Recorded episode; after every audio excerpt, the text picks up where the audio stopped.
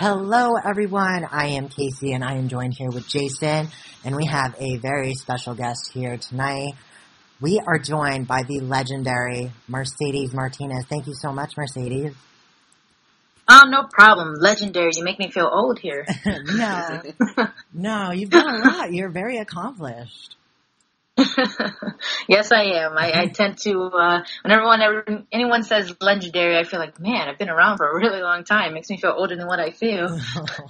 No, it should make you feel good. You've accomplished a lot. I mean, you're a Hall of Famer, so, you know. So we'll just get right into this interview. We'll start off with the beginning.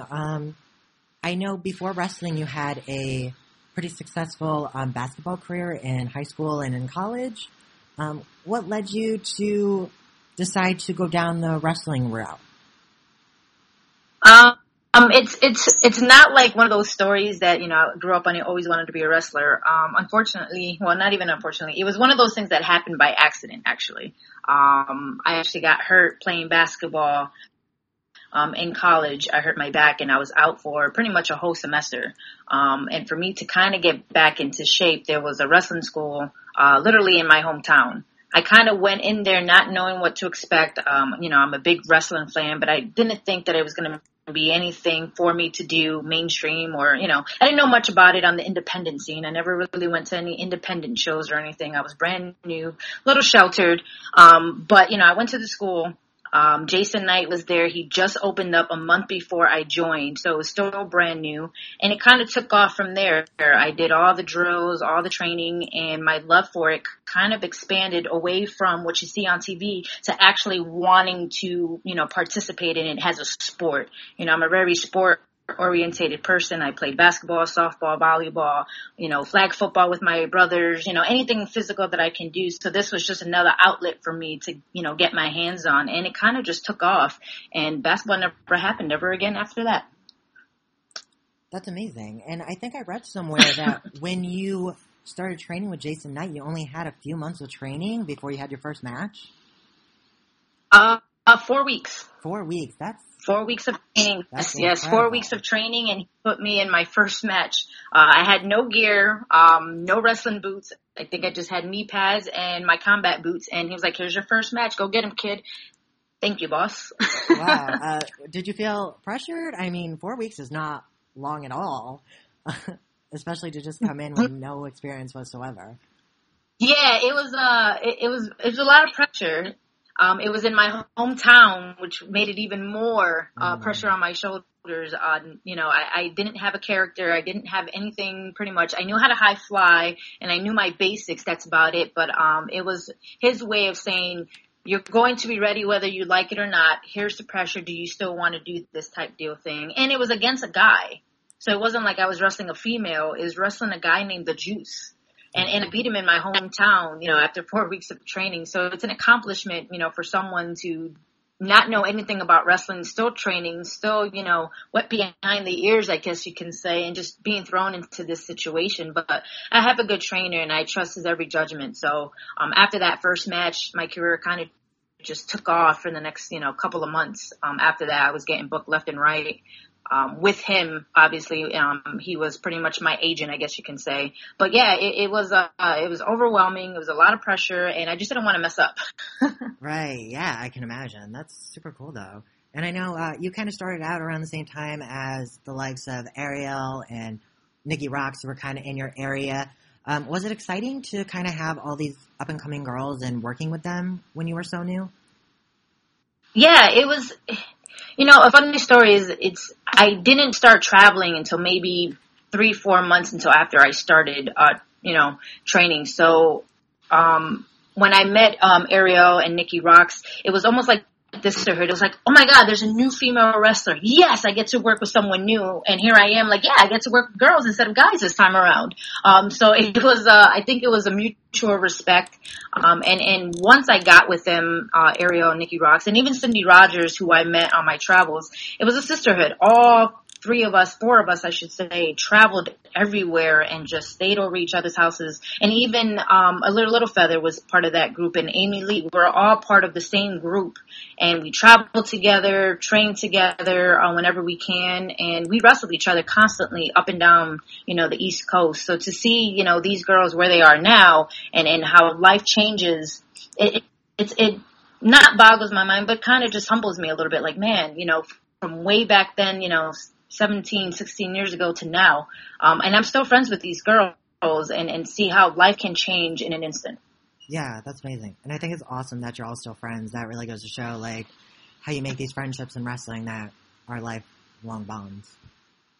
Oh, yeah, for sure. It's a sisterhood. And it's that old school mentality. You don't tear each other down. You bring each other up. Right. If I can't make it to where I need to go, I can help someone get there any way I can. So that was the bond that we had. And, back then there wasn't, many female workers. So you had to protect each other. You had to support each other. You had to bring each other up because that's all you had.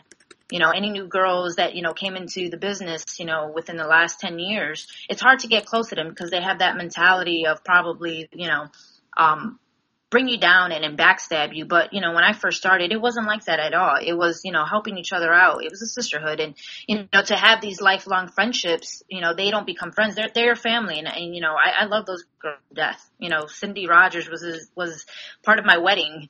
Their Little Feather came to my wedding. All these girls are part of my life. That's amazing. And I know, a little bit after you started traveling a little, they actually brought over Sumie Sakai from Japan to wrestle you in quite a few matches. I know you guys kind of traded back and forth in North American Women's Championship. What was it like having a company bring in somebody from Japan?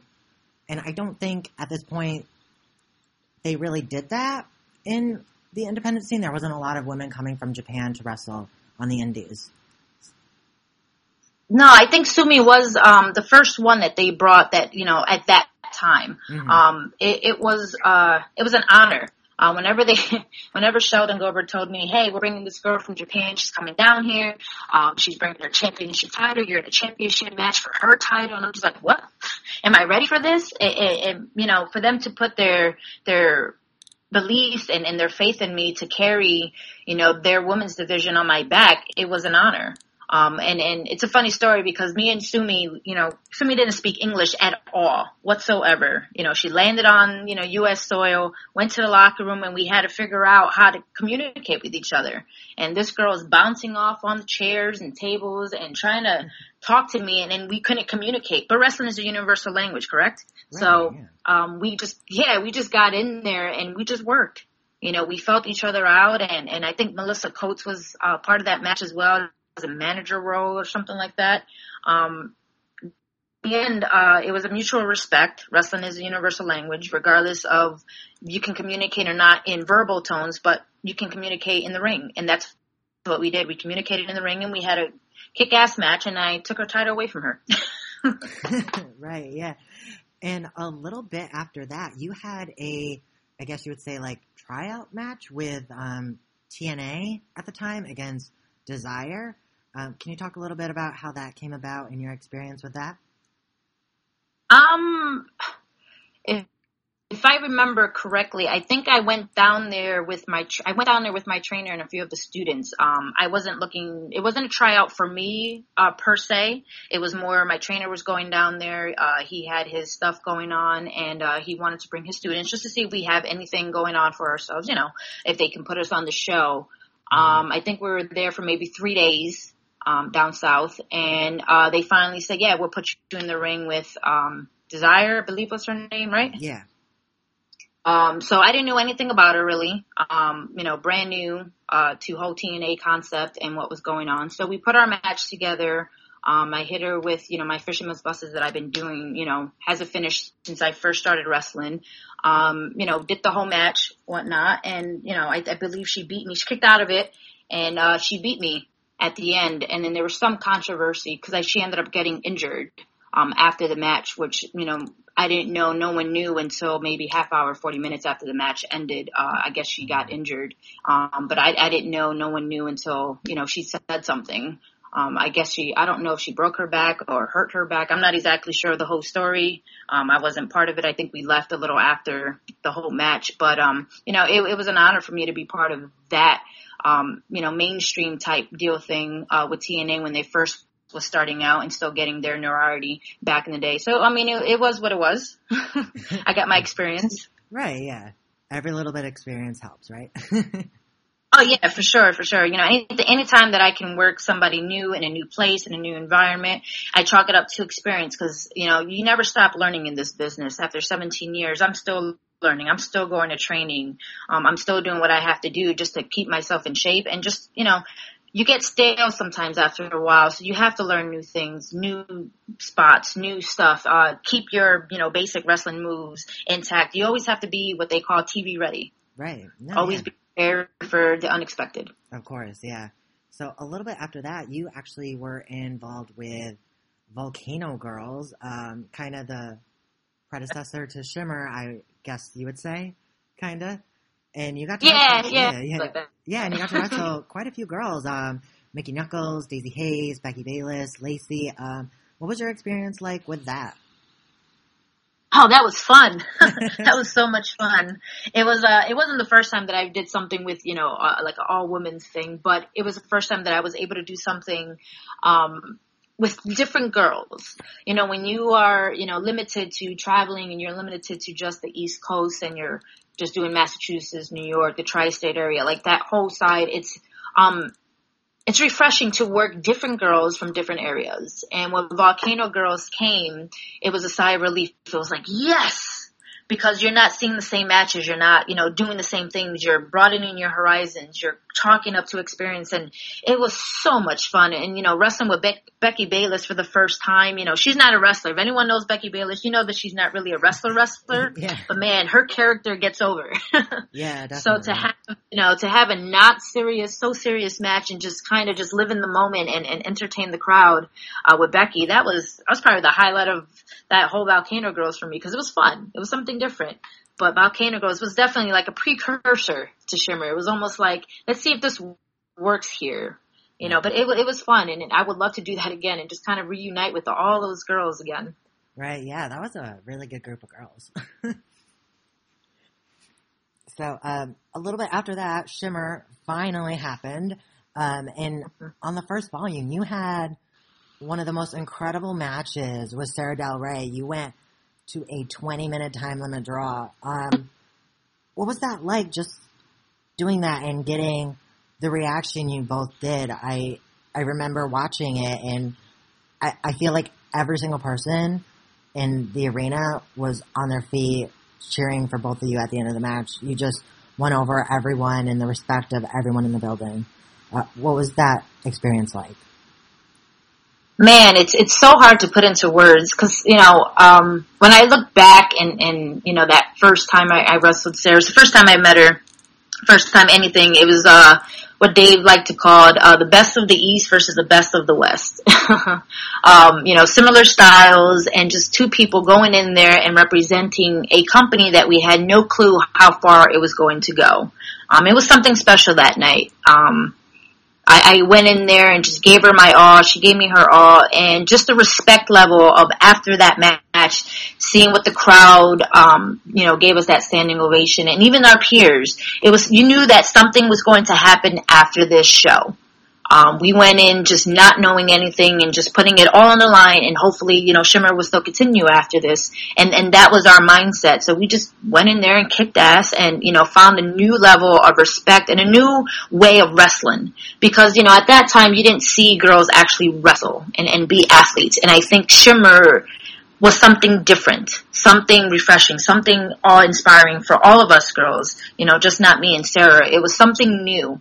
And if you watch that DVD, because I have that DVD and I watch it, I look back and just think, man, how far has Shimmer come to change the face of wrestling just from that one show? Yeah. Where you got two girls, two female athletes who don't know each other at all, put in this position to say, you know what, go out there and kill it and show the world what women wrestling should be and ought to be. And that's what we did. We went out there, kicked ass, wrestled, and, you know, not BR TNA, and the crowd respected it, which was even more surprising because, you know, crowd, sometimes your crowd can be tough on you. You know, they want to, you know, see the TNA, and they want to, you know, be all degrading to you. But this crowd was just on a whole different level. They just wanted to see the wrestling, and that made me so proud to be part of something brand new and, you know, that I'm still part of to this day. So, yeah, it was probably one of my biggest accomplishments, being part of the first Shimmer with Sara Del Rey.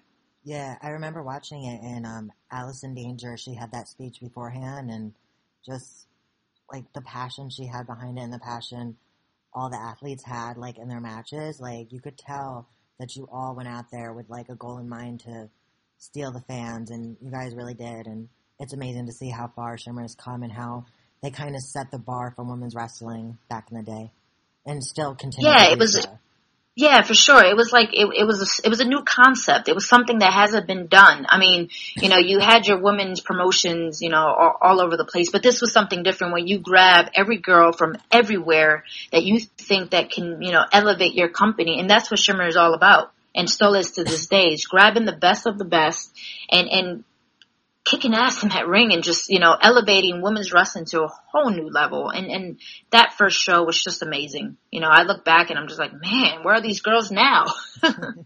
Yeah, it was really incredible. Definitely incredible. And then a little bit after Shimmer, the first Shimmer, you actually had the opportunity to wrestle Victoria on WWE Heat in 2006. Actually, that match was the first time that I saw somebody outside of WWE. You and Cheerleader Melissa had a match, I think, like a week or two apart. And because of those two matches, I actually looked up both of you and got into Shimmer and saw Shimmer Volume 1. Like, you and Cheerleader Melissa are why I got into indie wrestling. So thank you for that. But what was it like just getting that opportunity to wrestle Victoria in WWE? Yeah, it was a great opportunity. You know, every girl aspires to be on WWE. They want to be on TV, and you know, they want to have that chance and that opportunity to get known. And just, that's all we need is a chance. And you know, give us the ball. We will run with it the best way we can. And, you know, at that time, I was being mentored by the Wild Samoan, Alpha. So, you know, I wasn't really training with Jason Knight anymore. You know, I was getting ready for, you know, I had a lot of things going on, but I went with Alpha, and he, you know, said, hey, here's a tryout. Go and just kick ass and represent WXW and in school and represent yourself and Jason. So that's what I did. You know, Cheerleading Melissa Dudley, I think she had her match maybe a week before I did. So I had a lot of pressure on me to keep that mentality. Like, all right, if Cheerleader Melissa can do it, I can do it. And me and Cheerleader Melissa are great friends. So it was like, I could do this. But it was great. You know, it's my first experience being TV, and that whole mindset, and that everything changes. You know, what people don't realize is when you work the independent scene, you're a little laid back. You know, you tend to be, okay, yeah, this is my home base, or, you know your locker room. But when you walk into, you know, WWE and backstage, you kind of just, you stay calm and, you know, you have this, you know, nervousness in you and excitement, and you got to keep your cool as hard as it can be. And just the locker room, and the girls were very respectful. And, you know, I didn't know Victoria at that time. I'm good friends with her now, but man, just how much she respected me just for, you know, being part of, you know, Alpha and his school and his tutelage and, tutelage, I should say, and just being mentored by him. So that was a lot of respect. I came in there with a lot of respect, and I was given the respect as well as, you know, gave it back to them. But that match was, helped my career a lot. It was the first time that a lot of people got to see me mainstream and was able, you know, to see what I was doing. You know, it helped Shimmer a lot when you got Cheerleader and Melissa and me, you know, being on TV. It helps those companies, you know, put those companies on the map, and it helps our career a lot. You know, new companies want to book you because, you know, they've seen you on TV, they like your look or whatever it may be, but they, you know, that was such a great experience. It wouldn't be the last, but it definitely was the first. Right, yeah. Very exciting. And you continued your feud with Sara Del Rey and Shimmer, and then you kind of, I guess this was like part of WSU, the J Cup. You kind of debuted, and you won it, the second ever. And then in WSU, you entered into this really, really intense feud with Angel Orsini. I mean, you guys had a Falls Count Anywhere match, a Steel Cage match, a Bull Rope match, an Iron Woman match, and a ladder match. Like, you guys had, like, every match possible. And I just remember the feud being so intense. And Angel Orsini is pretty intense herself, too. What was What was it like working with her, not only in regular matches, but all these really high-profile, intense matches? So here's the backstory with me and Angel Orsini. She actually, you know, if people don't know who Angel Orsini is, she was prodigy at ECW. Hence, my trainer, Jason Knight, ECW. So it wasn't the first time that I've met Angel Orsini's in WSU. So we've actually done shows down in Connecticut and, you know, down in New Jersey and stuff. So, it, you know, just to see her and bring her to WSU was less. We have to show everyone, you know, how these old school matches can get over. I was coming back from a shoulder surgery in 2007, and I didn't get to WSU to probably 2009, and I was just making my comeback.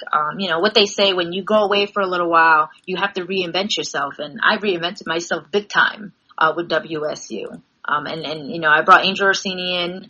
We were tagging for a while, and then obviously every great tag has to split apart for a little bit and break up to bring these huge feuds. And that's what me and Angel did. We, you know, as great friends as we are, they always say that you hit your friends 10 times harder than you would hit somebody new. And that's what we did. We knew that we had to go in there and bring WSU to a whole different level than what it was. We had to make it a different company than what it was and then what it started as. It had to be different than Shimmer. Because Shimmer, you know, obviously was all about the women's wrestling and promoting women's wrestling. But WSU, it had to live up to its name, Women Superstars Uncensored. And that's what me and Angel Orsini brought to the table.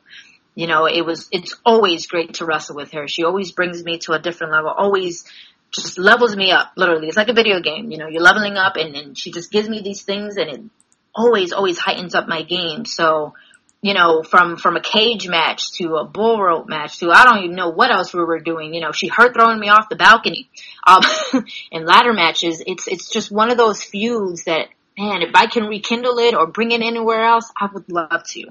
I would love to because she just brings the best out of me. And I hope I do the same with her. So, yeah, man, I think that feud lasted for a good year, maybe even longer. Yeah, I think a little over a year. Those matches were super intense and crazy, and I remember it really got a lot of people watching WSU. Yeah, we had to bring it to, it's one of those things that you just have to bring your A game for whatever. You always have to outdo the last match you did, right? For a feud, you know, but there has to be a reason to do things. You know, I hate doing hardcore. I hate doing those kind of matches, but I would do them if it serves a purpose and you do it right. Like, you have to tell the story, and that's what me and Angel Orsini did. Like, we just didn't do these matches just because we wanted to do them. We did them because we had to tell that story. You know, we were a tag team, and then, you know, we broke up, and I became this big baby face, and she became this big heel. You know, it was one of those things where it told the story. It had that old school feeling, and it just, every match just got more brutal, and just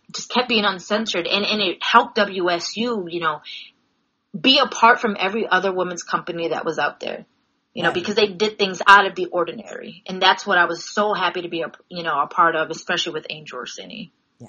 And you guys, you said you guys were friends. Is it easier to kind of have these great matches with friends than people who you're not as familiar with?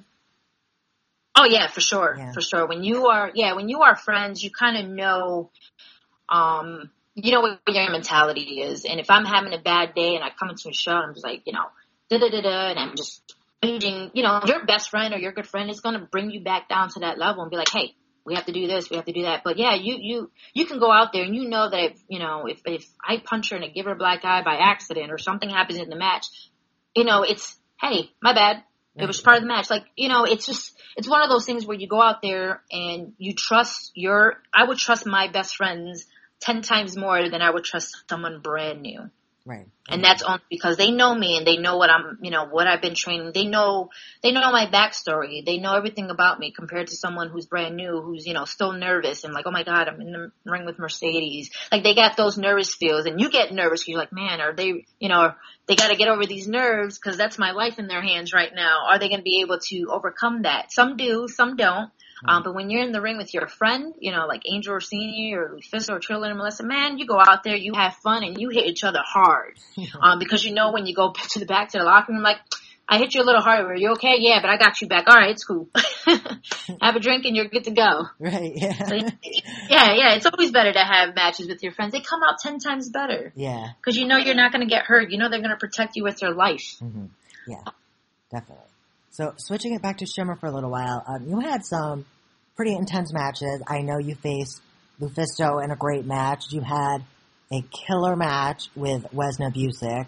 You had one of Madison Eagles' first single matches. And you got to face Ayako Hamada. What was it like facing all those women in these matches for Shimmer? Like, these aren't... I mean, like... These are really huge names in women's wrestling, and you're a huge name. Was it exciting to be able to face off with the best of, I guess, the world, you know? Yako from Mexico, Madison from Australia, Wesna from, where is she from? She's from Europe somewhere. And, yeah, and Lufisto from Canada. I mean, the best in the world, right? Yeah, it's, you know, I'm so humble. I mean, if you really like talk to me and you really like meet me in real life, like my character in the ring is so intense, but outside of the ring, I'm not like that at all. I'm really laid back. I like to play my video games and stuff. So when promotions and like Shimmer wants to put me in these matches, it's like, it's a lot of pressure. Like people don't realize, you know, I am my hardest critic. I am. I want to make sure that I go out there and I give more than 150%. Like I give it to you all. And you know, and these girls are on top of their game and they're coming, you know, to the States to wrestle and make a name for themselves as well and show what they can do. My job is to help them get to that level and their job is to, you know, bring me up too. So we're both, you know, leveling each other up and bringing each other to new heights. And for Shimmer and Dave to have that faith in me to be like, hey, you're going to wrestle Wesna. What? Who? Girl, she can kill me. And they're like, oh, you'll be fine. No, but she can kill me. It's one of those things where you're just like, all right, well, here I go, Mercedes. You got to, you know, turn up the notch a little bit and show them that you can hang with the best because, you know, for me to be the best, you got to beat the best and you got to be put in the ring. And what a lot of girls don't realize is that when you're in the ring with all these big names, you know, you're nervous and you're just like, man, can I do this? You got to put that in the back burner because you're getting in the ring and you're still doing the same thing that you would do with a no name. You're just leveling up your stance. You're like, yeah, there are there like a Wesna and a Madison Eagles and Lufisto and Ayako, who I love. Man, if I can get in the ring with that girl, just on a side note, if I can get in the ring with that girl one more time, I would love to. Someone needs to book that.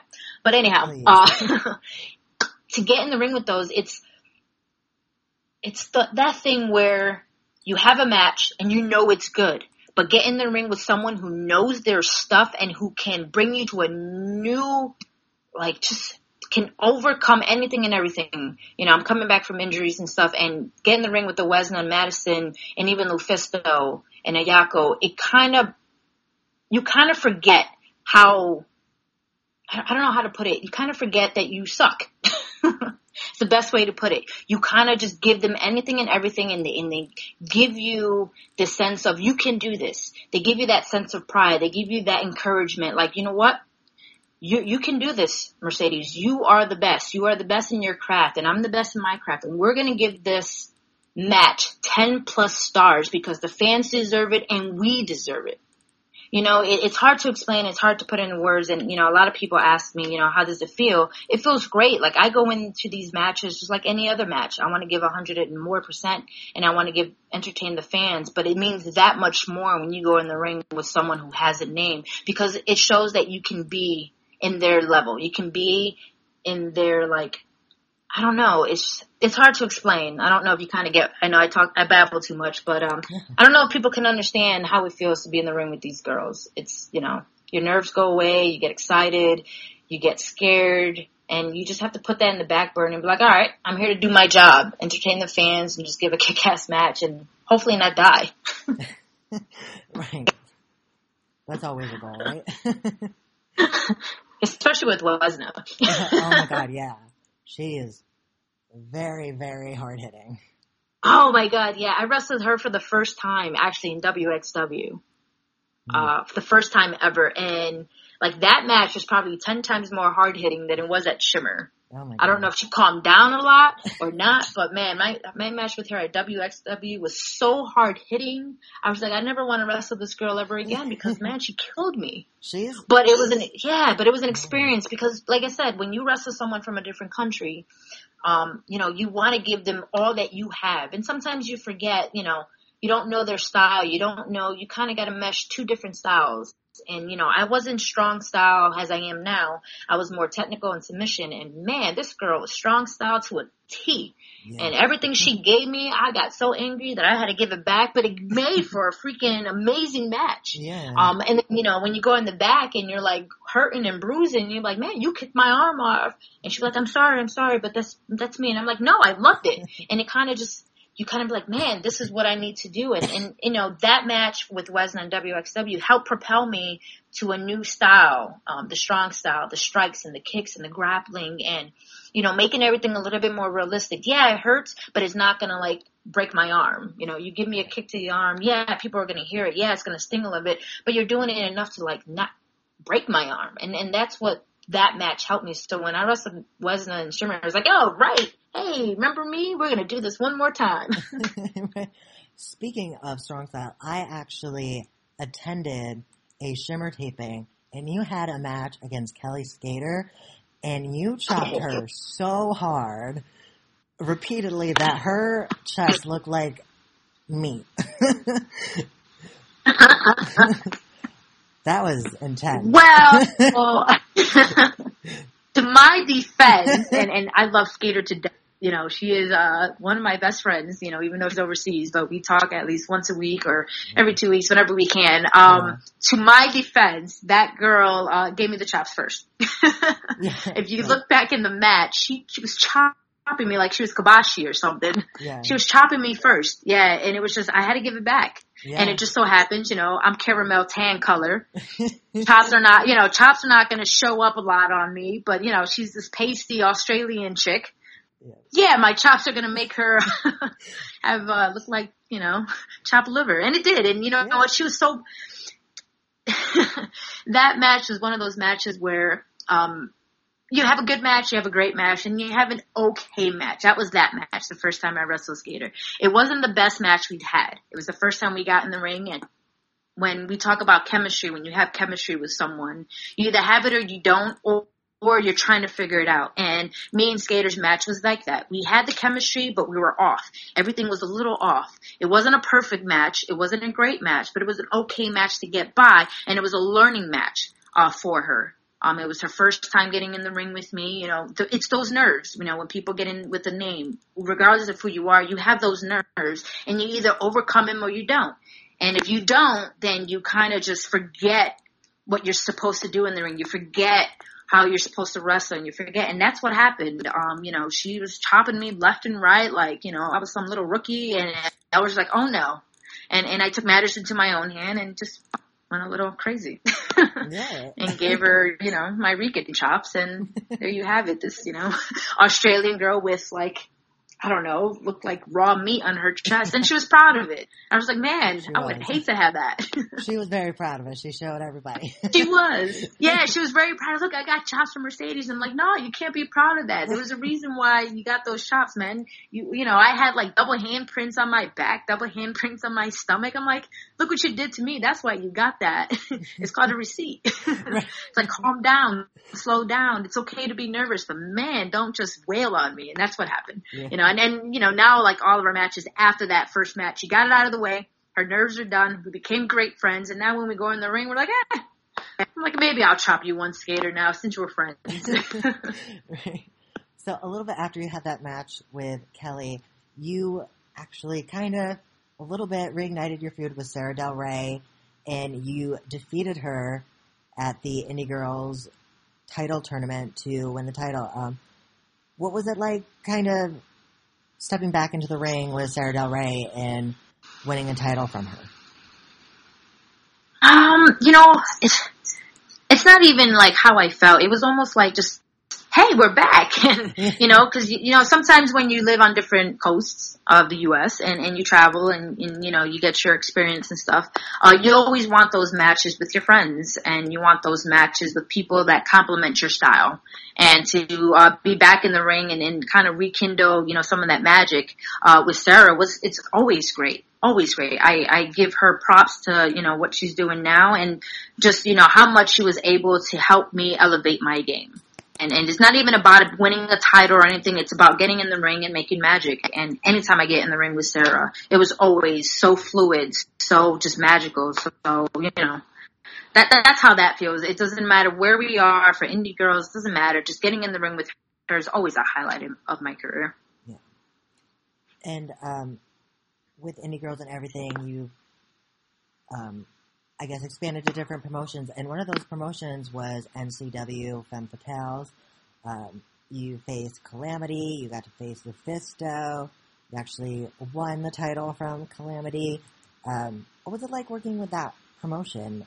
It seemed like it was a really fun promotion in Canada to put some highlight on the Canadian girls and bring in some foreigners to mix things up a little bit.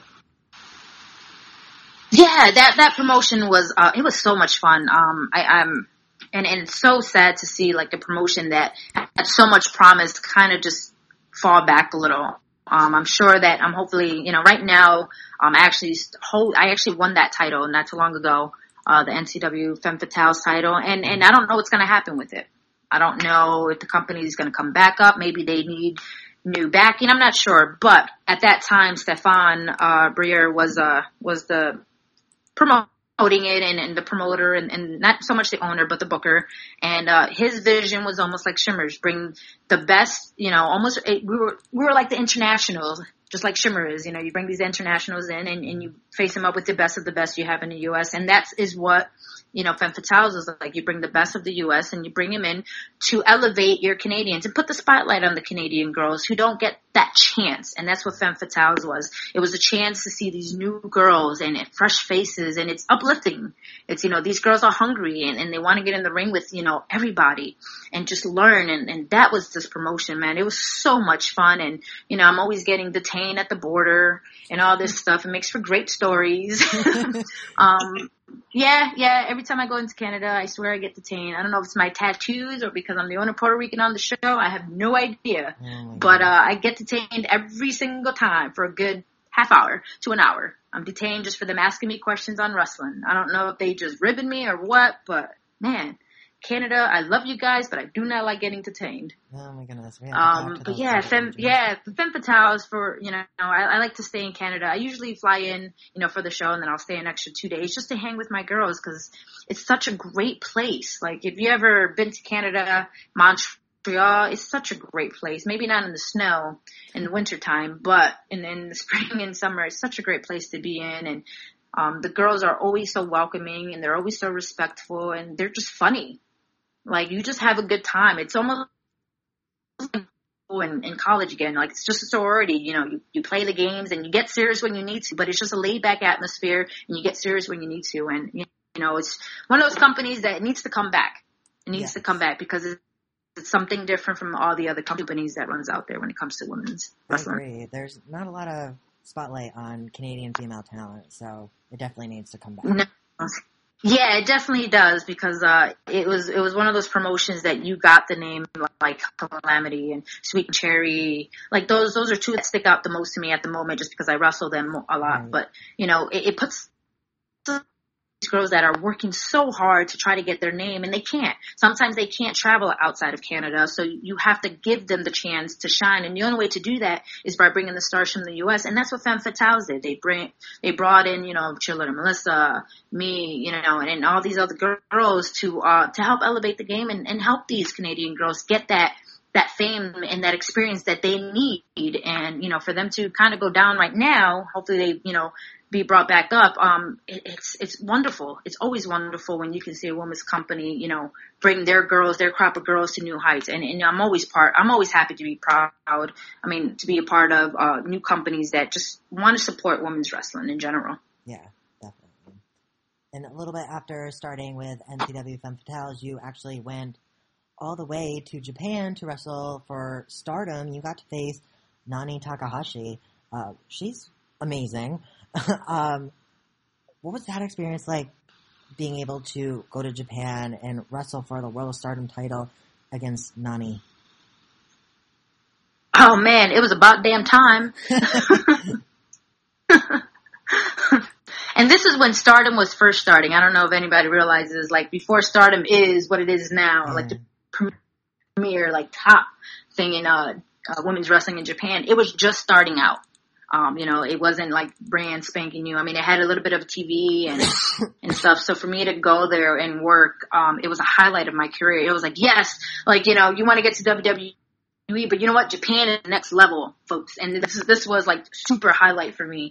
And it was like, yes, everything I've worked for, it culminates to this, to going to Japan and wrestling one of the most amazing and awesome and most nicest person you'll ever meet in an eye. Like, she was so amazing. And just going out there and living their lifestyle for that moment, you know, doing their training, doing their drills, living that dojo life for a little bit, eating their food. And I'm not a big seafood, you know, eater or anything, but man, anything they put in front of me, it was like, you have to eat with. Whether you like it or not, you got to try it, whether it's alive or not. You know, you can't disrespect them. Yeah. You know, some of the things that I ate, I was just like, I don't know what that is. You have to eat it, Mercedes. But why? It's moving. You have to eat it. Can you kill it first? So yeah, it was a trip. It was one of my favorite trips to do in Japan. I mean, I went back later on. You know, a few years later, not too long ago, actually. But yeah, it was, and to wrestle in one of the most famous halls ever, Kyoryuken Hall. Yeah. I mean, who does that in their first, like, Japan trip ever? Right. Mercedes does. Yeah, so yeah. So this trip was memorable for a lot of reasons, for my career and just personally. Whereas, you know, I feel like, okay, I finally made my mark on women's wrestling. Like, I've gone to Japan and I put my stamp on Japan. It's on my passport. Yes, I've made it type deal thing. So, yeah, it was fun. I will love to go back to Stardom on another time and another career. You know, as my career dwindles down, I would like to go back to Stardom and just help their girls just like they helped me. Yeah, definitely. So bringing it back to WSU a little bit, I remember this kind of was way – hyped up. You had a casket match with Jessica Havoc. How did that, like, idea come to fruition? I don't even know whose idea it was. We all know it wasn't Mercedes' idea, because Mercedes would never do something like that. I don't know if it was the promoters at that time, which was Sean McCaff. I believe it was something that we had to do different. You know, I had the huge feud with Angel Orsini, and we done just about anything and everything in the book that you can think of. The casket match was probably, it has never been done before in women's wrestling that we can recall. Yeah. You know, even when I done my, you know, Iron Woman matches, you know, where they go like 72 and 73 minutes. You know, those are unheard of too, but a casket match for, you know, female wrestling, you don't see that. Yeah. Not unless maybe it's done overseas, but it was something that we needed to change the landscape of where WSU was going in matches and in feuds and not just be stale. So, you know, I agreed to the match, and it fits so well in our storyline. If you follow the storyline with me and Havoc, it was very dark. Very, very intimidating. It was very intense. That was that type of a feud where, you know, she was so dark and so into her character. It was almost like she was being possessed by a demon, I swear. You know, her character was getting more demonic and more just dark. And this is one of those matches where, you know, we had to put it all on the line, and then, you know, here comes Lufisto popping out of a casket out of nowhere, and that started another feud. Yeah. So, you know, things are always happening in matches that always prepare you for the next match. But man, to have that match, those caskets are unforgiving. Any hardcore match is unforgiving, but to be part of something brand new and the crowd not being able to see something like this ever before and always leveling up and always doing something first is always a great time. Right, yeah. And you said, you know, it started your feud with Lufisto, that feud, you know, you guys had a time limit draw, and then it kind of carried to NCW Femme Fatales. You guys had a steel cage match, and then I want to say you had a Falls Count Anywhere match in WSU as well. You guys had a run of pretty intense matches as well. Yeah. When you when promotions work together, it can make for memorable matches. And me and Lufisto's feud, and I love working with Lufisto, but when we have a feud that accumulates over possibly 2 to 3 promotions, it makes it even more meaningful because not only is the fans looking at a femme fatale, like it continues the story. So it's not just one promotion. It's not like we're going to another promotion. So if I'm wrestling in WSU, we got this big feud. We go to Femme Fatales. We're not best friends. Right. I mean, I can't pretend to be her best friend. Right, yeah. You want to continue that feud because, you know, fans are not stupid. Fans, you know, they're smart. They know that you're friends, but they kind of be like, you just killed her in, you know, a tables match, you know, and now you're like best friends here and you're teaming up. No, you can't do that sometimes.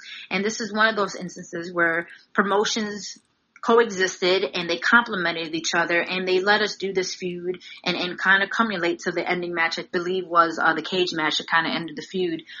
Yeah, man, it was great. Like me and Lufisto is one of the, you know, it's one of those people that I call her my soul sister in wrestling. No matter where we are, what we do, we will always compliment each other in our matches. Like we just go in there and, you know, we can be 5 minutes, you know, before the bell rings and we just saw each other like, you ready? We're ready. And let's go. And we go out there and kill each other for the sake of wrestling. And we protect each other. But these feuds were crazy. Like cage match, you know, I don't do many cage matches. Of course, I have to do one with Lufisto because that's her genre and that's what she does. She kicks ass. Mm-hmm. And you know, any hardcore – if you see me do hardcore matches, you know that I'm only going to do them with people that I trust and people that I love and people that I know that are going to protect me and compliment me and bring – matches in the company to new heights. And that's what me and Lufisto did in our feud. We'd, you know, done all this stuff, this crazy stuff between promotions, and it was just great. It was like storytelling through the ages. Right, and Lufisto is one of the best people to have a hardcore match with. Oh, God, yeah, I know. That's her shtick. Yeah. So a little bit, well, kind of during the feud and everything, you started working for what was a new company at the time, Shine. You had some pretty great matches with the likes of Jazz, Santana Garrett. You had a great match with Amazing Kong. What was it like kind of working with this new promotion? I feel like at the time, no women's promotions were really running as regularly and as frequent as Shine, and they didn't have the capabilities of an iPay-per-view like Shine has done. So was it kind of exciting to be able to be a part of it? Oh, yeah, for sure. I mean, it's right in my backyard. I mean, I live in Florida, so to have something where I'm not traveling more than an hour was great. It was like 20 minutes down the street. So, yeah, it's it was something new. It was there was no women's companies in Florida that were run regularly and bring in all these names and give something new to what Florida was lacking at the time. If you think about it, you have your Shimmer, you have your Triple W in Massachusetts, WSU was, you know, still running, but all these companies don't run regular, you know, every couple of months, every 2 to 3 months, and they don't have TV. So Shine was a new concept for any girl who wanted to be a part of it. You have a taping or a live pay-per-view live, which means if you mess up and you're screwed. It put that added pressure, and it kind of helps you prepare for what, you know, the big leagues are. You have a TV, you have camera work, you have lights, and it's every month. So to be part of something brand new, it's so refreshing, man. It's ridiculous. It's fun because you get to work with the girls that you travel with. So, you know, I get to see my Rain, and I get to see my Jazz, who, you know, helped me earlier in my career with Jason Knight, and even part of my career with WEW, like these girls that I'm just like, yes, I'm with my family. That's what it felt like in the beginning. You know, with Shine when it first started out, it was family. You know, you had Lexi Fife there, and you had Amber O'Neill, like Nikki Roxx. Like these were girls that you traveled up and down, you know, the East Coast, West Coast, everywhere. Like these are girls. I was like, yes, I'm home, and that's what Shine felt like. It felt like home. You know, not to say that Shimmer isn't home, but Shimmer was a whole different concept. Whereas Shine was homegrown. These names and these faces that you know you love to be in the ring with and have kick-ass matches with, and I loved every part of Shine. You know, and obviously I'm still part of Shine now. I hold their tag title. But yeah, that early part of Shine when it first was starting out was so great. It was like, yes, party time. Right. All your friends. Yeah. Party time with my friends. Yeah. So, you were wrestling and Shine, Shimmer. You went and did the Global Conflict tournament. And then, you dropped the NCW Femme Fatales title. And you kind of went on a little hiatus for a few years. And then, and then you returned in Australia. And the internet went ablaze. They couldn't believe it. Everyone was so excited. Did you have your return planned for a while? Was it something that was kind of last minute? It was something last minute. You know, everyone asks, you know, I kind of left without notice. And that was a personal decision of mine. Obviously, the companies that I worked for knew that I was leaving, and we had to keep it quiet. It was more for personal. What people forget sometimes is, you know, this business can eat you up alive. And if you're traveling constantly, you don't have time for real life sometimes, you know. I just got married, and I was just like, man, you know, my body was hurting, and I felt like I didn't have time to enjoy life. Like wrestling is, man, I had so many injuries, and when you're on a grueling schedule, sometimes those injuries, either one get worse or two is going to put you out for good. And I had to take that hiatus without anybody knowing. It came to the point where it was like, you know what? I need my life back. I need you to step away. And here I am. I'm just going to do it. I mean, you know, whatever titles I'm holding, here you go. I will be back, but I just didn't know when. I really didn't know when. And, you know, I took a good, you know, 6 months when I first, you know, a hiatus started. I took 6 months, and I realized that, you know, some of my injuries were healing, and one of them wasn't. My shoulder was killing me, my left shoulder. So I went in, got an MRI, and realized that I needed to get shoulder surgery done. So here I am again. I'm out. It's not like I have obligations. I went and got my shoulder fixed, and I didn't know if I was going to come back or not after the shoulder surgery because it's my second one. I don't know if anybody remembers. In 2007, I had my right shoulder done, and I was out for 2 years. So, you know, to have injuries and, you know, surgeries, it puts a damper on your training, puts everything. You're not in shape anymore. So I had the shoulder surgery. I'm watching wrestling still. I go to a couple of shows here and there, went to Shine a couple times just to support my girls, and it still didn't feel right. I was like, I'm not ready to come back to wrestling. I'm just not. Like, it's just, my passion wasn't there anymore. And then what ended up happening is a friend of mine wanted me to do a favor in Australia. So it was more a vacation. I wasn't supposed to wrestle, but I had gear just in case, because you always have to pack your gear as a wrestler. Yeah, always. Doesn't matter. You never know what happens. So I went there mostly to support my brother, if anybody, Mana, who runs NHPW and Indie Girls Australia. I went there really just for him. I haven't seen him in a couple years. I was, you know, down and out with my personal stuff, personal life, and I went there just to see him and, you know, have a vacation. That's what it was, just vacation of life, and just see him and do whatever we had to do. And I think I got conned into wrestling. I really did. I don't care what anybody says. I got conned into wrestling. You got conned into his I got conned by a skater and Soraya and and became the honorary like Australian member for like Bellatrix versus Australia. Mm-hmm. That's how that worked out. I got conned into wrestling and becoming an official Australian that tour. And then that's all it took. As soon as I did that, mind you, I wasn't really in shape. I wasn't really ready to like wrestle. You know, I was very careful. The girls who I wrestled took good care of me. And that's all it took for me to find that passion again, was just get in the ring with my friends and my family and see my family. And that trip was just what I needed to get back into wrestling, because if it wasn't for the Australia trip, I probably wouldn't be here today where I'm at. I probably would still just been gone. Wow. That Australia trip really made me realize, you know, wrestling is what I want to do, what I have to do, because it is what makes me who I am. And this is just it. This is it. This is what I'm going to do. So my personal issues got taken care of. My shoulder was fixed. You know, I'm bionic now with two bionic shoulders. All right, now it's time to go full force. And, you know, I did Australia, came back home. Like 2 weeks later, I went to Japan, wrestled Cat Power. Yeah, and I was like, wow, it's just picking up right where, like, I left off. Like, nothing ever happened. And it was boom, boom, boom. And then, you know, it took off from there. I obviously had to get back into shape and ring shape. And that's where Nikki Roxx helped me. And that's where, you know, Rain helped me. Those two are like my sisters, and they put me back together in every way that you can think of, mentally, physically, spiritually. Without them too, in that Australia trip, you wouldn't have the Mercedes you have now. Yeah, wow. I know. I probably wouldn't even be here. Oh, yeah. I know Rain and Nikki, they're both personal trainers or something like that, so that's awesome that they helped you so much.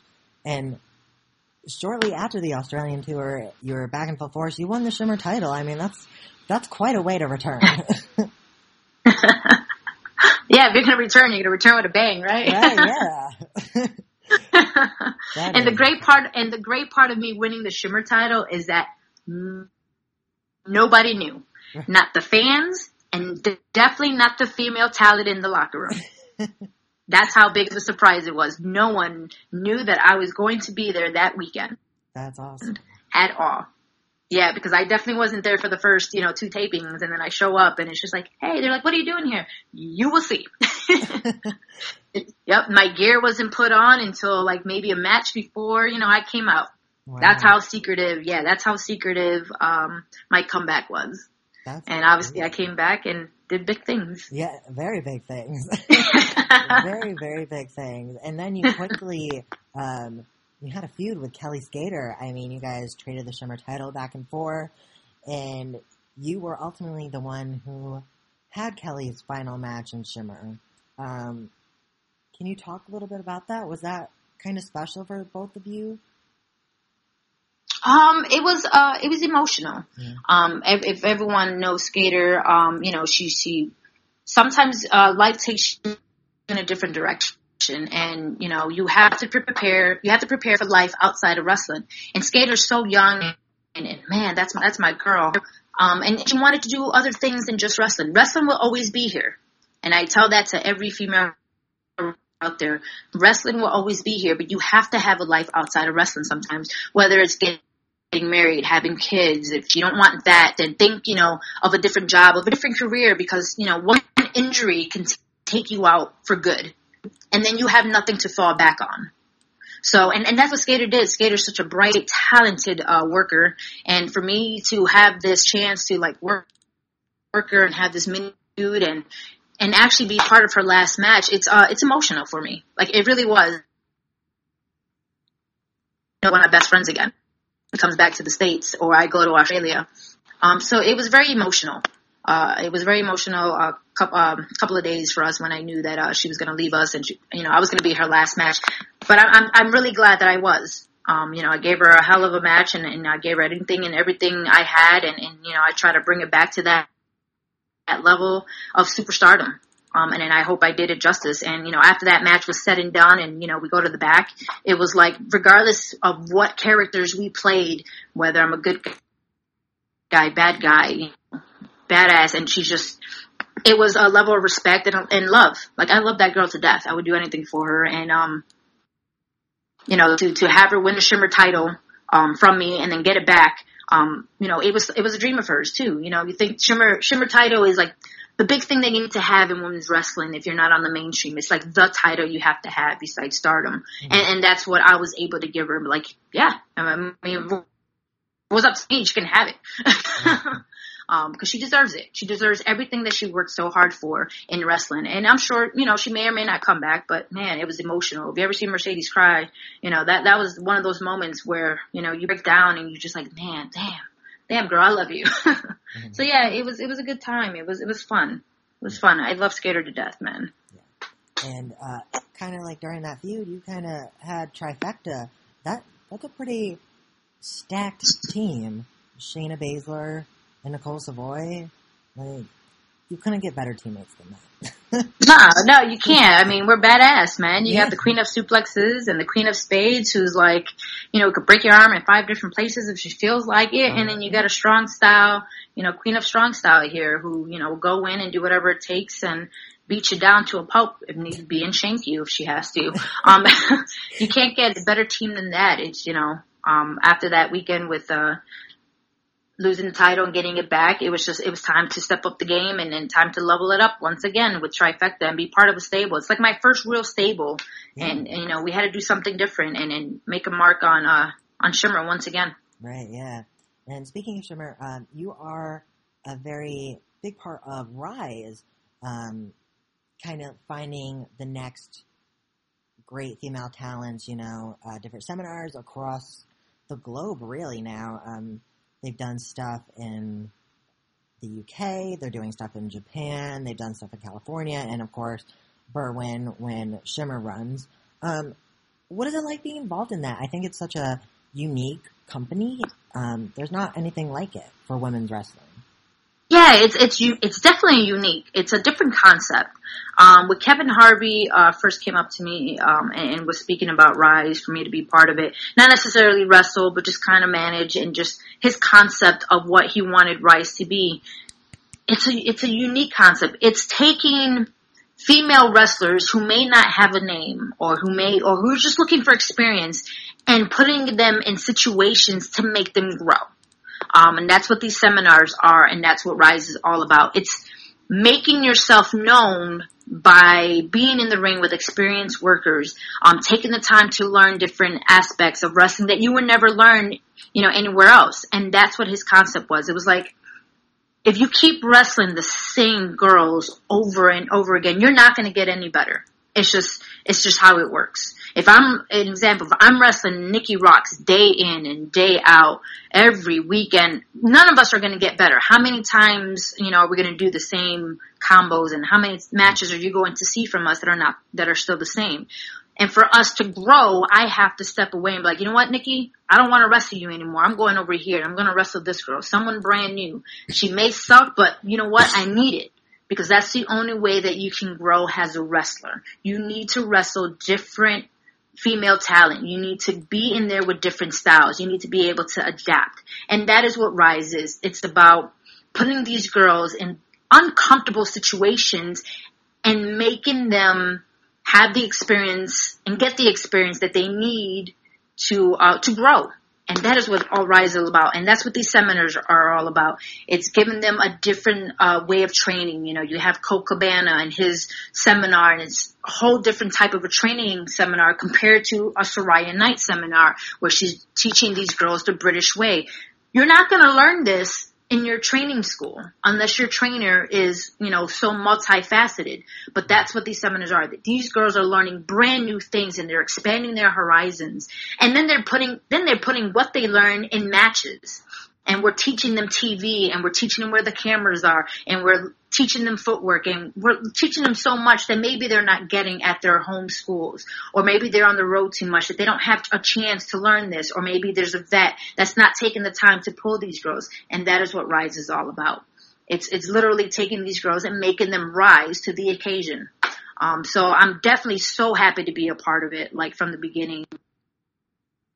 And even if I'm not on Rise, I do go to the seminars, and if it's not my seminar, I still watch the seminars. I love watching Soraya Knight seminars. I learned so much just from watching. And, you know, we had the Bull Nakano seminar, and we had the Aja Kong seminar. Like, I love watching these seminars, and I love watching these new girls be in that position to learn, and just their eyes open up and like, man, I didn't know about this. Like, this is so different. They're so excited. It gives you the feels. Like, it literally like hits me in my heart. Like, I'm so proud. Oh. Like, man, I wish I had this stuff when I was growing, you know, when I was in this business and just being part of these seminars. And that's what Rise is all about. And partnering up with like an AWS and going to the UK, it gives girls another chance to get that experience that they're not going to get anywhere else. Or if they try to do it by themselves, at least they know they have a company that and veterans and girls like me and Cheerleader Melissa and Madison Eagles, like and Danger, to help these girls and mold them to what we need them to be for female wrestling. Mm-hmm. It's to support the girls and show them, you know what, you can support each other. Build each other up. Don't knock each other down. Right. That girl right there that you're wrestling may be the next WWE superstar. But remember, you helped her get there. You would get there one day, but you need to help her. Right. Some people have it, some people don't. But keep working hard and you'll get there. And that's what Rise is all about. And I'm so happy to be a part of it. I know I got into a little bit more in depth of what it is, but people probably just didn't know what Rise was really, the concept of Rise really was. But there it is in a nutshell. Yeah, but it's really cool. And I love how Rise works with all these promotions, you know, like Stardom, Shimmer, everything, and all these girls are getting these amazing opportunities because of it. I just think it's amazing and really cool, and I love being able to discover new talent through it. It's awesome. Yeah, like the new talent, like Kikyo. Like, I never heard of Kikyo until I saw Rise. I've never heard of a Delilah Doom until Rise and Angel Dust, like Britt Baker, who's a phenomenal talent, but I would have never, like, no one would ever know these girls until Rise. Like, this is what it's all about, and it's just, it's amazing. It's so amazing, and I'm so, so proud to be a part of it. Yeah, it's great. And I love how, you know, some of these girls are wrestling on these Rise shows, and then they show up at Shimmer. Like, that's a huge opportunity, and it goes to show you how hard working some of these girls are, and they wouldn't get this opportunity if it wasn't for Rise. Exactly. They work hard. You put in the work, and you'll get rewarded for it. Right, yeah. Speaking of putting in the work, shortly after your return, you got to come back to WSU. You faced Deonna Purrazzo and then quickly defeated Allie for the WSU world title. You got to hold the title. Once again, you still hold it. How was it being able to come back and facing talent like Deonna and then winning the title again? I feel like WSU has a lot of faith in you. They even put you in the Hall of Fame this year. That's got to be, like, really exciting for you. It is. I'm so happy to be part of a promotion that helped elevate my career and a promotion that, you know, I helped elevate them to new heights. It was a dual partnership back when I first started WSU. And to come back with different owners, a whole different locker room, you kind of get nervous, like, you know, when I was asked to come back to WSU, it was, hey, do you want to come back? I'm like, yeah. But I didn't know how the locker room was going to be. I didn't know the girls. I didn't know, you know, the fans, how the crowd was. Were they still the same WSU fans, you know, that was so into, you know, the whole center type deal? Or were they watered down? Like, I didn't know much. You know, I was just coming back and, you know, from everything. But making my return with Deonna, who's someone brand new, who I, you know, didn't know much about, it was great. Deonna's such a great talent. She's such a lovely girl. I don't know much about her. I don't really see her except for, like, the Shimmer and the Rise shows. Man, that girl can work. She's very basic, but she's solid. Yeah. She is so solid, and she's going to go far in her career if she keeps doing what she's doing. And then getting a chance to win back the WSU title against Allie. I never worked, and I never worked Allie, so it was even better to get in the ring with someone who, you know, who's put her time in, and just, you know, does what she does, and it was so great, man. It was exciting. It's almost like, man, I'm back home, but I'm not back home, you know, like, things change for the better, and that's what WSU did. It changed for the better. Their venue is a little rough. 4:00 shows are a little rough on the body, especially if I have to do a CCW show at night. But just being part of WSU again, it's like, yes, this is my home. Like, this is where I helped start WSU, and I'm back home to hopefully, you know, bring them back up to where they need to be and just help them and do whatever I can as a wrestler and their champion to bring them back to a different height and different class right now. Yeah. And you got inducted into the Hall of Fame for WSU. Oh, yeah. Yeah. I sure did. Yeah. It's about damn time. No. Can you talk a little bit about that and what that kind of means to you? It means a lot. It means a lot. It means that the company saw my worth. You know, it's one of the few companies that actually has a Hall of Fame, and to have my great friends be a part of it, like Amy Lee, Cindy Rogers, who's, you know, my super, super best friend, and to induct me, it was emotional. Like, you know, there's tears in my eyes, and to have Jonna there and Misty Sampson, like, those are my girls, and I know their Little Feather was around there, but she didn't make it in time to be part of it. But those are my girls, and to share the ring with them, and a big moment for me was really emotional. It hit me in the heart, and it's all the feels, man. You know, because when you get something like that, and you get to share it with your peers and those that know what you've gone through, who know your personal life outside of wrestling, and to see yourself get recognized. And the company believes in you, and they think you deserve this accolade because, you know, you put your work in. Sometimes, you know, companies don't realize how much you have to sacrifice to be there for their shows and to put your body on the line for them. And they ask you to do crazy stuff, and you're just like, fine, you know. But to get recognized, it means that the company genuinely loves to have you around, and they believe in you, and they believe in your talent, and they believe that you contributed something worthwhile to be put in the Hall of Fame. So it was definitely love, and you know, I love WSU, and I love my girls. It was great. It was great. Emotional, and it was great. Mm-hmm. That's all I can say. Okay. Tears. Another big thing that happened this year, really big thing, actually. You were involved in the Mae Young Classic, the inaugural Mae Young Classic. You made it all the way to the semifinals. How was it, like, you know, getting contacted by WWE and them saying, hey, we want you a part of that? What was that like? It was, I thought it was a joke, man. To be honest. Like, you know, I get contacted a lot by you know, promotions and stuff, and just to get contacted by WWE, it was like, really? Like, you know, here I am, 37 years old, and being contacted by WWE, you kind of like, really? Like, they really like want to like grab me up right now? So when they contacted me, it wasn't like set in stone for the Mae Young Classic. It was, I guess, an idea still being put in the works. So they're like, yeah, you know, we're interested in you, and, you know, you got to send them all your info. And I'm just like, man, you know, I've been wrestling for 16 years by now. You should know my stuff. But, you know, I treated it as like, it's my job. Like, you know what? If for any new company that I would work for, that's what I did. So I was like, you know what? I'm going to grab new headshots. I'm going to grab new gear. I'm going to make myself like brand new for, you know, the Mae Young Classic. Like, this is my chance. This is probably my only chance that I'm going to be like in WWE right now. And I'm going to take the ball and I'm going to run it. So for them contacted me, it was just like, whoa. Like, I gotta be ready now. It's TV ready. I'm ready. I'm gonna do what I have to do to, you know, show them that, you know, 37-year-old female worker can blow everybody out the water right now.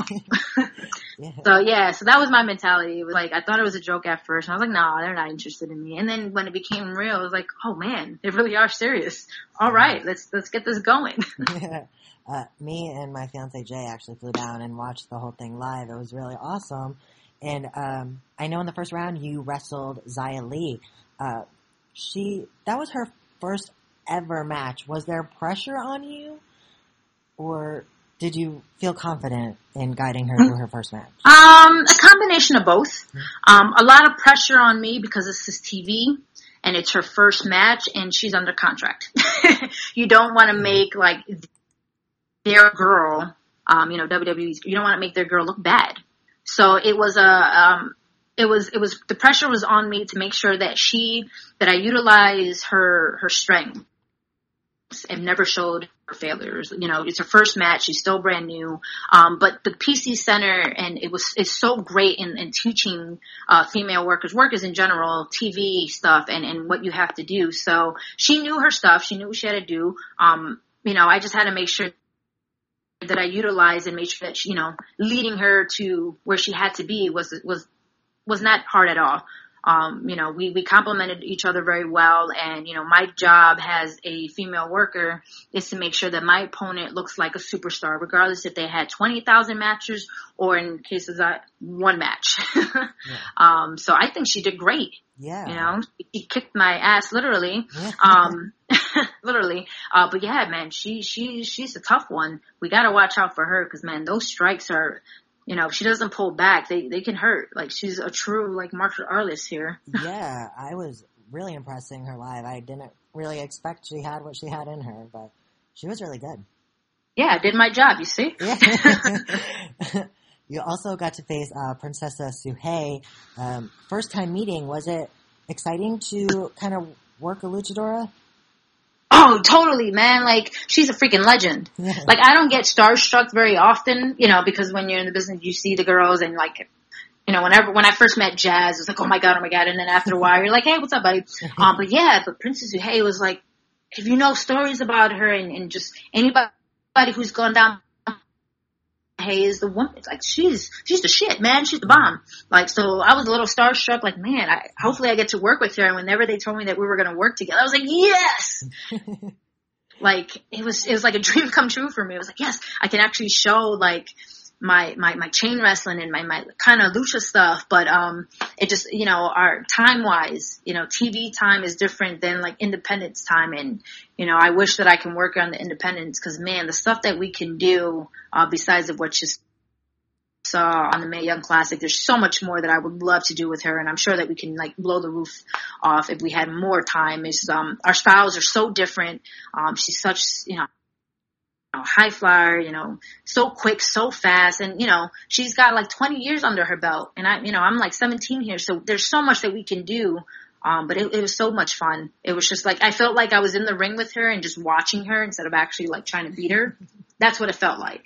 It was a really good match. Like, it was really intense too. And you guys got quite a bit of time, I felt. It was good. Yeah, we had time, and you know, she's so nice and just so very genuine. Like, she's so awesome. There's not many words that I can. She's just awesome. You also got to wrestle Abby Laith, who everyone knows as Kimberly on the independents, and then in the semifinals, you got to face off against fellow Trifecta member Shayna Baszler. How was it facing your fellow stable member? I swear they planned that all along. That they were trying to break up Trifecta from the beginning. You see how this works? Yeah. No, it was great. You know, this first time I wrestled Shayna, I've been, for the last year when I came back to Shimmer, obviously, we formed our stable Trifecta, and just watching her grow, from the first time I met her to now, up to the Mae Young Classic at that, it was amazing. I knew that I had to go into that match to fight, not necessarily to wrestle, because I believe that Shayna could probably out-wrestle me with her grappling skills. You know, she's a shoot fighter, and you know, she's got a lot more under her belt that way. So I had to rely on my strong style and my own strengths to kind of bring it to her. And it was a very hard-hitting match, man. Yeah, very, very hard-hitting. The chops, the strikes, suplexes. Like, it was a whole different match from all my other matches, because I knew I had to go in there and not actually wrestle her, but get to her level, but more intense, and bring her to where I need her to be for me to utilize my strengths. So, you know, I take her out of her game a little bit and give her a little dose of what Mercedes is all about. And then, you know, she gives me a dose of her stuff. And it made for a very hard-hitting competitive match that you haven't seen in the Mae Young Classic. Like, it was so strong style and so intense. Yeah, I felt like every time you had a match in the Mae Young Classic, you brought something different. It wasn't the same style with every match. It was different each time. It was exciting. Yeah. I mean, it's where you adapt. You adapt to your opponent. You know that, 17 years, you know that every opponent you're going to get in the ring, they know your stuff. They know, what you can and can't do, and they know your signature moves. So, the Mae Young Classic, you don't know how far you're going to get. So you don't want to, blow your load, is the best way to put it, in the first match. Yeah, exactly. You have nothing left, and I can adapt to every style, and I can swing new things, and I can give you something different in every match that I wrestle in. And that's what I think I'm pretty sure I accomplished in the Mae Young Classic, 4 completely, totally different matches in one tournament, whereas each match was not the same, and I gave you something different in each match. Right, yeah, definitely. And that wasn't your last time in a WWE ring. You got to be a part of a qualifying battle royal with the rest of the NXT women's roster, and you had a very nice match against Ember Moon not too long ago. You know, you guys faced off against each other in Shimmer when she was Athena. Was it different now, after a few years have passed, facing her again? Or was it kind of the same? She's still the same. Like, she's still the same sweetheart girl that I know. I mean, it's not like I don't speak to her. Oh, yeah. But yeah, it was very exciting to know that I was gonna, you know, I did the Battle Royal and that was really fun and exciting and like, yeah, you know, it's cool. And then when, you know, I come back and they're like, you're gonna, you know, work Ember. I'm like, what? I'm like, oh, this is gonna be so much fun. So we are both like excited, like, yeah, we're gonna work each other. That's great. Like on TV and right before her, you know, her big stuff that's coming up. So she's still the same. Like she's so humble, so genuine. And you know, when they say that, you know, sometimes getting to that big level, you know, you get those egos. Not with her. I could tell you that, like, she was still the same, you know, person, you know, back then as Athena as she is now. She's just more experienced, more grown up, and knows what she wants out of life. Right. So to have that match with her and just, I gave it my all. I wanted to make sure that the WWE universe knew that I can, you know, go with the best of them and, you know, show that, you know, hopefully that they can grab me up because this is where I belong. Right. Whether it happens or not, but I know that I'm going to give you 150% in whatever, you know, NXT or WWE, whatever position you want to put me in, I'm going to give you everything I have in every match that, you know, I am a part of. Right. Fingers crossed for you. Yeah. Fingers crossed. We'll go. Crossed. So, recently there were some Shimmer tapings. Trifecta kind of imploded, changed a little. Aja Kong and you are now kind of friends, and Nicole Savoy isn't. And you lost the Shimmer title to Nicole Savoy. Do you want to talk a little bit about the past Shimmer tapings? You know, you just stabbed me in the heart. Savoy stabbed me in the heart, man. You know,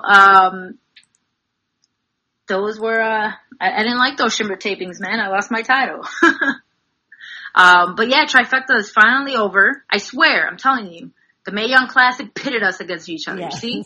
Took Shayna away from us, you know, and then, you know, Savoy was feeling a little lonely, and we needed a new member, and I got the biggest, baddest bitch ever in Aja Kong, and Savoy wasn't having it, is what happened. You know, Savoy didn't like the fact that, you know, I had to get the biggest, baddest bitch in Aja Kong. And she, you know, she had to step back a little bit. So I blame it all on Shayna right now. She left us. Yeah. I mean. But no. Yeah. No, Trifecta is no more for right now. You know, there's, you know, never say never because, you know, I can come back with a whole brand new Trifecta or revise and more badass version of it. But yeah, I lost my title to Savoy. I give her credit where credit is due. She beat me fair and square. I consider it a fluke for right now, but she beat me. You know, she had the better wrestling technique at the moment. But I mean, how great is it to just have Aja Kong in your corner for like the whole Shimmer weekend? That's where I saw, you know, Trifecta being a part of, like having like this legend, you know. No one thought that would be part of a stable. And, you know, here I am introducing, you know, Aja Kong, who's going to make Trifecta 10 times better than what it is. And then Savoy wants to, you know, have a change of heart. You know, she lost her title and wants to go for mine. Doesn't work that way, mama. Doesn't work that way. But, yeah, I mean, tagging up with Aja was great. I mean, you know, facing Savoy and, Yoshirat, Shida. So that was fun.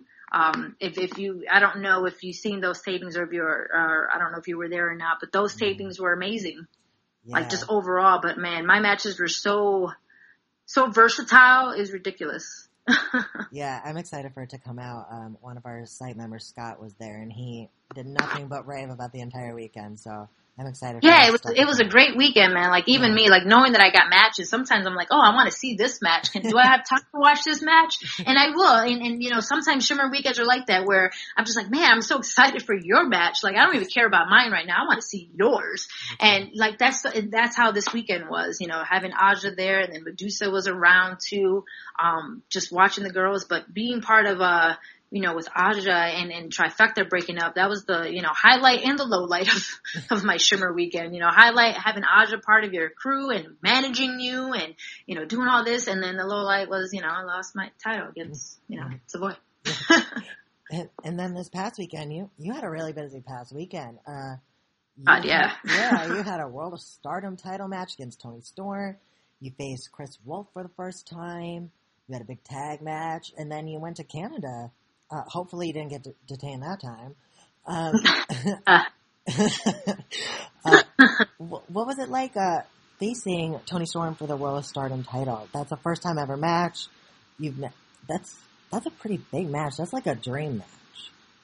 Yeah, man, you know what? Like, we tore the roof down. I don't care. Like, I'm going to put myself over it. I usually don't do that. But, man, working with Toni was freaking phenomenal. Yeah. Like, legit. Like, this girl, just got the goods, man. She's got the goods. Like, our chemistry was so on point that we just fed off of each other. It was, like, ridiculous. Like, we fed off each other. Everything that we did, we didn't even flinch. It was just like, hey, we're just going to do this. I'm going to do this to you. It was just so fluid.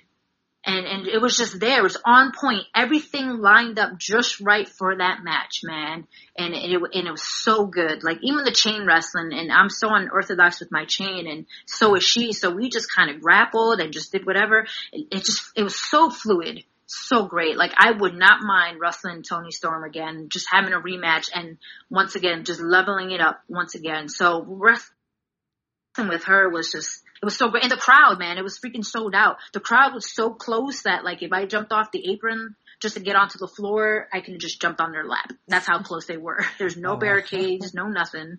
The crowd was like your mat. So if you fell off and you jumped, like, the crowd was right there.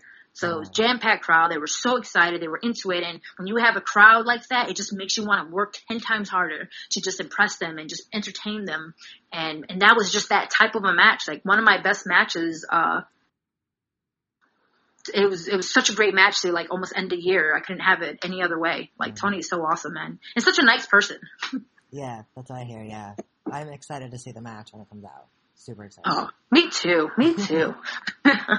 And then you face Chris Wolf in another first-time match.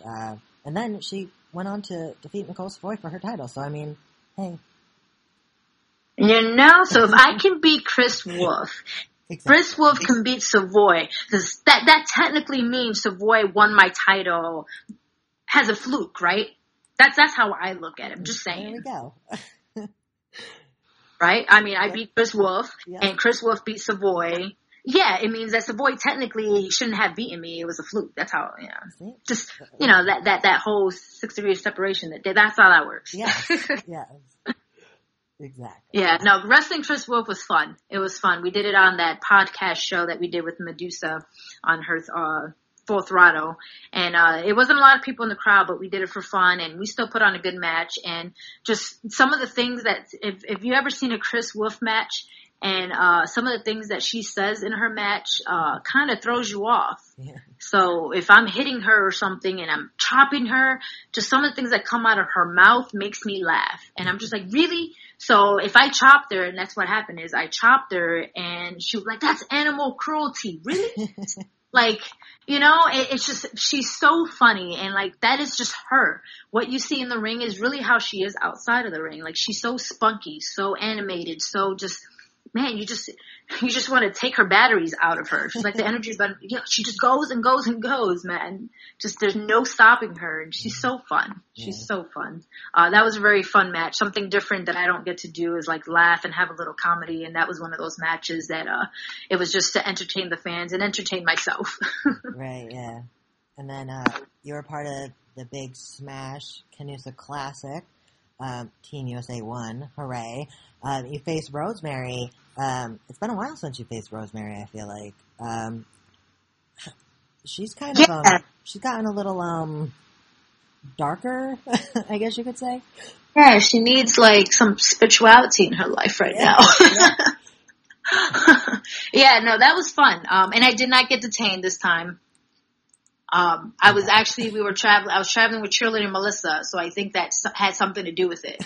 Because it had to, because usually I get detained like everyone usually goes right through, and then here I am, wait for me, guys. You know, it's gonna be like 20 minutes. And no, she went in, and I was right behind her, and we're like, yeah, we're here for wrestling. And they're like, okay, show them something, right? And I was like, whoa, this never happened before as long as I've been traveling to Canada. It had to be Cheerleader Melissa.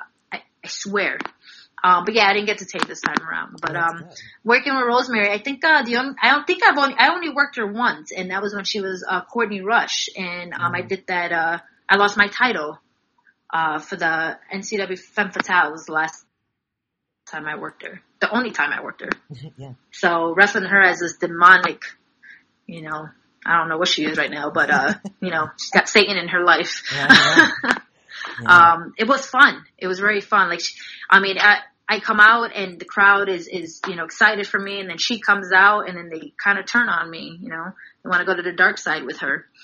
So the match was very hard hitting, very, I don't even know. It was hard hitting and it was a lot of throws, and she kicked me in the face and she tried to throw a mist at me, and chairs were involved. It was very, it was a fun match. That's awesome. It was very fun. I'm excited to watch it when it comes out.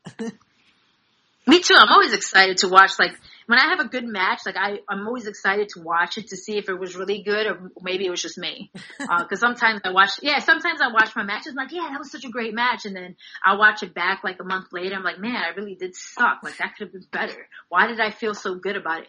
You know, and I'm just like, man. So I always like to watch my matches that I feel like I had good, just to see if I really was good or if it really was just a fluke. That's funny. So, we're at the end of the interview. Thank you so much for doing this. Before we wrap up, do you have any upcoming dates? Do you want to plug your social media or anything? Yeah. I mean, I forget my social media, so forgive me, because I try to go on it as much as I can, but, you know, I'm not like the others. I don't like to talk about my personal life or what I eat or anything like that. Yeah. I'm a super private person, but yeah, my social media, you can hit me up on Twitter at, Real M Martinez, as well as my Facebook, the Latina sensation, Mercedes Martinez, as well as my Instagram. I believe it's the same as my Twitter. I'm pretty sure it is. I'm hardly ever on it, but I do post on there when I can. And just keep supporting me. I mean, my last date of the year is, December 16th for Shine. I'm not exactly sure, what I'm doing. I do have tag straps with, my partner in crime, Eva Lise. So I'm hoping that we defend our titles. If not, maybe some singles action. So the lineup hasn't come out yet. So when you guys know, it's pretty much when I would know. That's just how it works. Yeah. So thank you guys. I really had fun. I mean, a little over an hour, probably an hour and a half, with some talking and some laughing, some seriousness. It was great. Thank you so much. Yeah, it was fun. You know, I try not to be boring for y'all. No, not at all. Thank you so much.